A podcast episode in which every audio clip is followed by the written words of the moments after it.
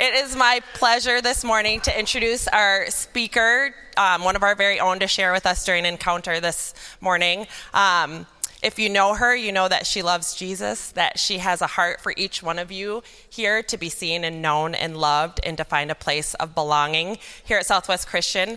Um, and she's showed that by pouring her heart and soul into our new house system, um, by teaching DECA here, by being an assistant dean. Um, I love her dearly. She is one of the only people that can get me up here with a microphone, so there's that. Um, and so I introduced the other half of Johnson and Johnson, Mrs. Lindsay Johnson. Come on up. thanks. You did great. Thank you. Hi, you guys. Sweet. So I have to tell you, I have been here now for officially about a year, a little over a year. And some of you have come and visited me in my office. Some of you have come just to chat, to tell me about life, to connect, and I love that. Um, some of you have come to get candy, which is also great. I will let you know I'm currently out of candy, so stop by later this week, I'll get refilled. And some of you have come because somebody made you. But regardless of how you found your way to my office, maybe you noticed a sign on my desk. And if you did, it's a Bible verse. It's from Mark 6, verse 12. It's from the message, and it says, they went out and preached with joyful urgency that life can be radically different. So, my hope and prayer for us this morning is that I get to share a part of my faith story with you, and in that, you will sense that joyful urgency that only Christ can bring, and that you will desire a life that is radically different than the world around us. So, if you'll pray with me, we'll get going. Dear God, I just thank you for this opportunity. I thank you, God, that you are good and that you are in charge. And so, God, I just ask that anything that is me, that is of me, is gone, and everything that is of you is what stays. May we have ears and eyes and hearts and minds that are open to what it is that you have for each of us today. In your name, amen. So, like many of you, I grew up in a Christian home. Um, that is something that I don't take for granted. It's not something I say lightly. I had parents and grandparents who prayed for me and continue to pray for me. I was brought to church, sometimes dragged to church. I went to Bible camps and on mission trips. I went to youth group until I could stop going to youth group. And in all of that, I actually accepted Jesus as my Savior in the third grade at Covenant Pines Bible Camp. Now, some of you are excited to head off to camp. I know that feeling. It's those spaces and those places that I probably felt closest to God when I was your age. Uh, but the truth was, after those times at camp, I always would come home and there's still something missing. Right? Throughout my high school and into early college life, um, I held deliberately and desperately onto control control of my life, my goals, my dreams, my desires. In the book Relentless Spirituality, the author says this He says, Trusting the Lord with our salvation is one thing, but trusting Him enough to relinquish control of our lives is something else. If I was honest with my high school self, my identity was tied up in one major thing, and that was basketball. Basketball is what I had done since second grade, it is what I spent almost all of my time doing. I played AAU in the summer, individual lessons, varsity, all around. Basketball was what I loved. It was also where my friends were. That's who I hung out with mostly, that's who I knew. And I actually graduated from Eden Prairie High School. It's a big school, and so it was kind of how I was known. Right? I was a basketball player, first and foremost, and that took over my identity. As you think about your own life right now, you each are known for something. Maybe it's something you're good at, maybe it's something you do, maybe it's something that other people have put on you. You are, you're this.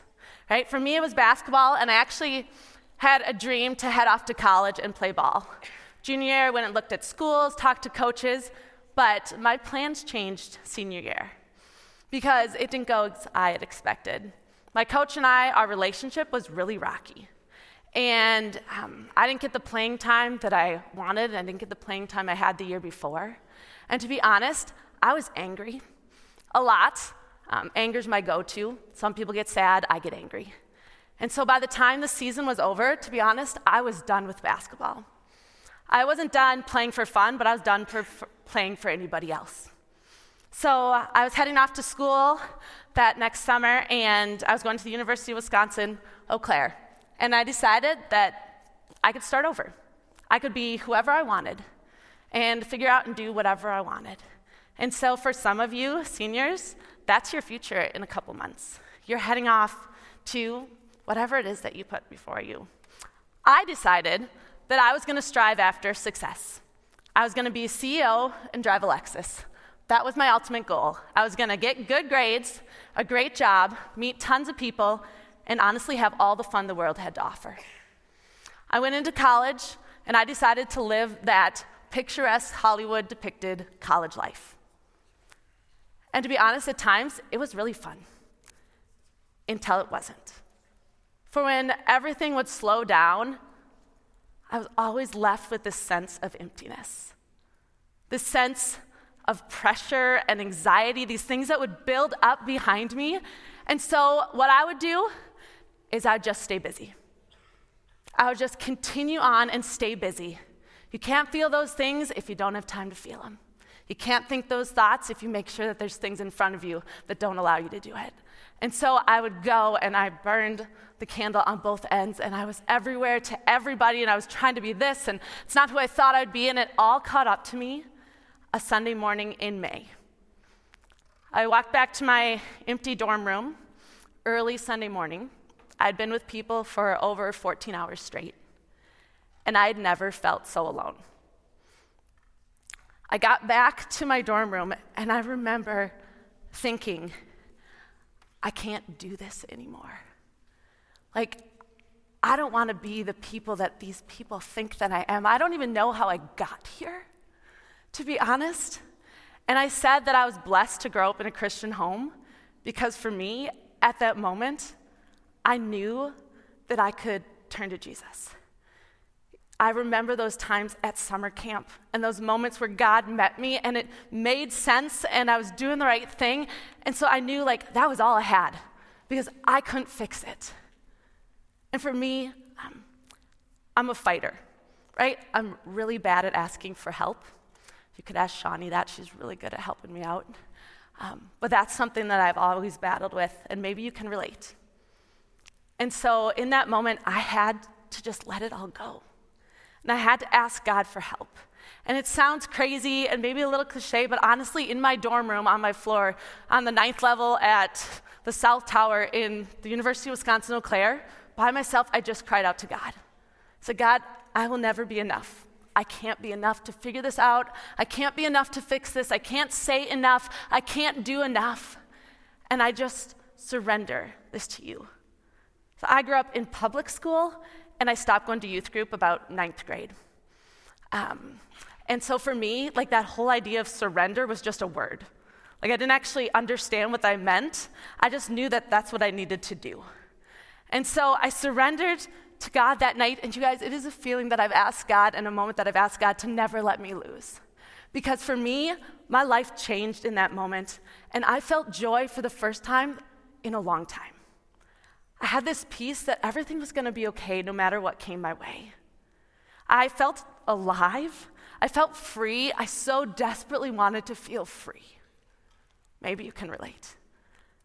And so for me, I finally slept really good for the first time in a long time. And I knew that whatever came next, that God had it. Well, two weeks later, my dad calls and he says, Hey, Lindsay, there's this opportunity. An evangelist is coming to St. Paul and they're teaching you how to share the good news of Jesus, and I think you should do this. And I have to tell you, Southwest, God's timing is perfect and he's faithful because if my dad had called two weeks earlier, I would have been on the other side of that phone saying, You have no idea who you're asking to go tell somebody about Jesus. There is no way that I can do it. I'd be so wrapped up in shame and guilt and self it never would have happened. But two weeks earlier, I had just surrendered my life to Jesus for whatever that meant. But for me, I knew that meant that when the opportunities came, that I said yes. Even though I was scared to death, I said yes to God. If God opened a door, I said yes. And so I told my dad yes. A few weeks later, I returned from college. My dad and I headed off to Grace Church in Eden Prairie, where they taught us how to share the gospel, how to answer questions, how to pray with somebody, and I was so nervous. Like, so nervous. So, for the weeks leading up to this festival, I had my sister, she's my middle sister, her name's Brittany. I would have Brittany sit at the kitchen table with me and pretend to be somebody else. So she'd often she'd pick this name, she'd say, Hi, I'm Jordan, and I would like to know more about Jesus. And I'd be like, Oh my gosh, okay, Jordan, like Jesus loves you. Or she'd say, Hi, my name is Jordan, and I have some questions. And I'd like go through my thing and try to figure it out. Finally, the day of the festival came. Got in the car, got out in St. Paul by the Capitol. Um, the music is just loud. And there's something y'all need to know about me is I love loud music. Like my sisters and I, we loved outdoor concerts, and the challenge to get from the back of the concert to the front and then hold your ground against those bars if you've been there, you know, so you can still breathe. Like that was always the goal for us. Back all the way to the front, hold your ground, feel the rush. So we get out, the music's blaring. My sisters, I have two of them. They're like, okay, you ready, Lindsay? Like, let's go. I was like, oh, I don't think I'm supposed to go. Like, because a few spots down, there's this one girl. I later found out she's 13 years old, um, but she was all by herself, and it was weird. Like, it was weird she was all by herself, but it was also weird she was super sad. And so I just said, I, got, I just want to stay, right? And so we're staying there, and um, all of a sudden the speaker comes up. It's Luis Palau. He starts talking, and I'm not fully paying attention, but I'm watching this girl out of the corner of my eye. And as he starts saying things like, start over, and you're love and freedom, I watch her like shake her head, like it makes sense, right? And I'm thinking, like, God's got her. And so at the end, he says, Raise your hand if you want to talk to someone about Jesus. And I'm so ready, right? And she doesn't raise her hand. And I'm like, Oh, Southwest, first, First Timothy 2, or 2 Timothy 1 7 says, For God did not give us a spirit of fear and timidity, but of love, power, and self discipline. So, out of that spirit of boldness, which I totally believe your generation has more than any other generation, by the way, this spirit of boldness and not fear, I walk up to her, I'm like, Do you want to talk? And she's hesitant. But then she goes, Okay. So, we go through this booklet and we pray.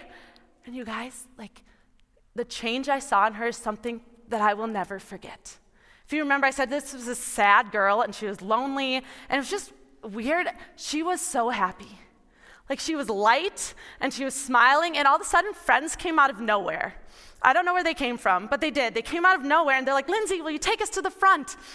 And it was incredible.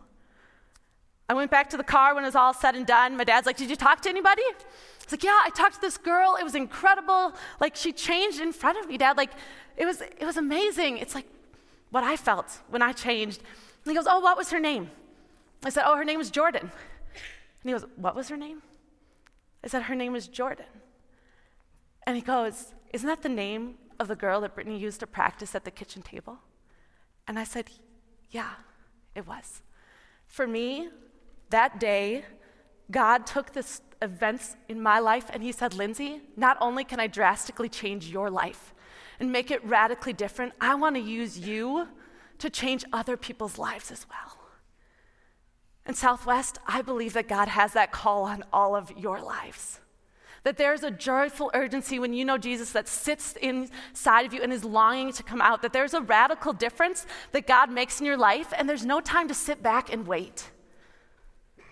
1 Peter 2 9 and 10 says, But you are a chosen people, a royal priesthood a holy nation, God's special possession, that you may declare the praises of him who called you out of darkness and into his wonderful light. For once you were not a people, but now you are God's people. Once you had not received mercy, but now you have received mercy. I don't know where you stand in your relationship with God. I don't know if you sense that joyful urgency or if you know that radical difference. And if you don't, I don't know what's standing in your way, but I bet you do. For me, up until the age of 19, I knew that God chose me, but I struggled to choose God. My identity was so wrapped in, up in what I was good at and what I wanted to do. And in those things and chasing those dreams, I found some dark places. For me, I always tried to go it alone. I said I stopped going to youth group by ninth grade. And I'd always try to go it alone. But in that Bible verse, it says, You are a chosen people. We have to do it together. You need people to hold you accountable. And ultimately, when I did surrender, which is what it takes, that surrendering of control of your life, um, there's nothing that I would rather do than declare the praises of Him who called me out of darkness and into His wonderful light. I'm going to end with one more story here for you. Um, one thing that happened more recently is that I've been spending a lot of time at the dollar store in Waconia because of this job. I actually go there a lot to pick up things for the house system. I go there to grab a hold of Easter eggs and puzzle pieces and buckets and hula hoops and candy and all these things and balloons, right? And as I have, I've been starting to build some relationships with the people that work there. Um, I love people, I love building relationships. I think it's part of how God called us and wired us to be. And so I've started to build relationships with these employees and getting to know like where they worked before, what they're doing. So two Sundays ago, when I was there, I was filling up green balloons for Sapientia, way to go. And the guy who's helped me before, he goes, What's this for again? Like you talked about a house system, right? I'm like, Oh yeah. He goes, Is it Latin words? Said, Yeah, each one's a Latin word, like Veritas is the house of truth. He goes, Oh, I, I would resonate. I'd be in that house. I said, Oh yeah. He goes, Well, because goes on to share, he goes, because I'm a Norse pagan. And so that means like I believe in Norse gods, and, and my favorite gods are the God of truth and then the God of judgment. I told him, Oh, my husband and I are actually Scandinavian. And so I said, My husband, Jared, he actually wanted to name our kid, if we had a boy, he wanted to name him Loki, um, which is the God of mischief, right? And so I told this employee, I told him that, and I said, but I told Jared there are two reasons that was not going to happen. One, you live into your name, and who wants to give their kid the n- name God of Mischief? That just sounds like a disaster for everybody.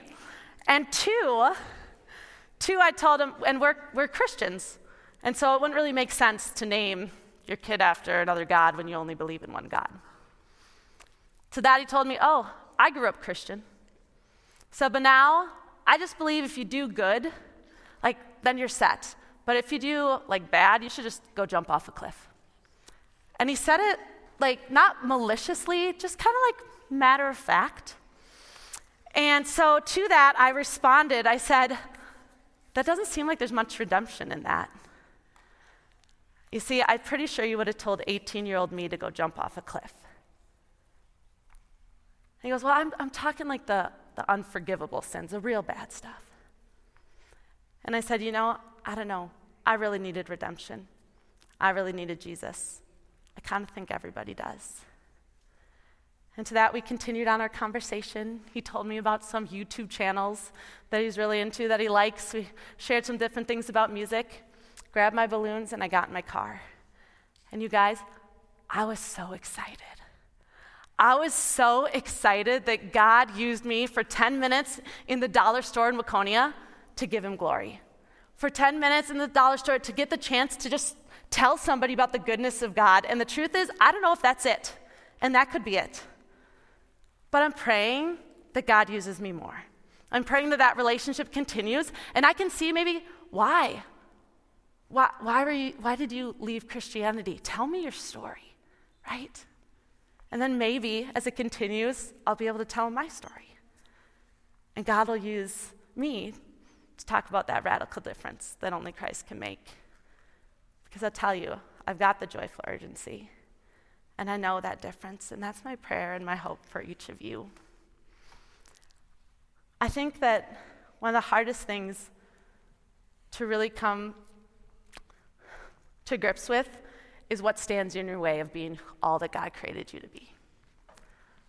And so I want to ask you this morning, as you think about what God calls us to be as his people. He says, But you are a chosen people, a royal priesthood, a holy nation, God's special possession, that you may declare the praises of him who called you out of darkness and into his wonderful light. My question is what's holding you back? What's holding you back? You don't hit, have to hit rock bottom to experience the radical difference of Jesus. In fact, the most difference that I have ever experienced was when I shared with Jordan and I saw somebody else's life change. And when I talked to the guy in the Victoria parking lot that happened a few years ago, and all these opportunities later in the book of First Peter, it's act. To be honest with God and say, God, like, this is where I'm at, and this is what's holding me back from that radical difference. Or maybe you need to say, God, show me what it is, because I haven't surrendered. Or maybe if you have, you're at that spot where you need to start saying, God, I need that boldness that you gave our generation. I need to live into that and I need to just be ready and willing and not even just like, oh, I'm there, but like, like I want it. Like I want someone to know the best thing that's ever happened to me and the greatest news that changes your life now and for eternity. For God is powerful and present in the here and now. And Christianity is not a box to be checked, right? It's a life to be lived. So I'm going to invite them. I'm going to pray um, us into this song. And I ask you just to think God, God, where am I at? And how can you bring me into that joyful urgency and use me, right? So, dear God, I just pray for these students. Um, I know that you're talking to each of them in different ways today. And I pray that their hearts are softened. I pray that their minds are just open to you, God. And I pray that in those hard spaces, God, that you just break through. And in those spaces that are so ready, God, that you shine through. And in all these things, that we together can be your people because we cannot do this on our own. God, we love you and we know there is a world that needs to know the joyful difference, the radical difference that only you can make. And may we be a part of that. Your name, amen.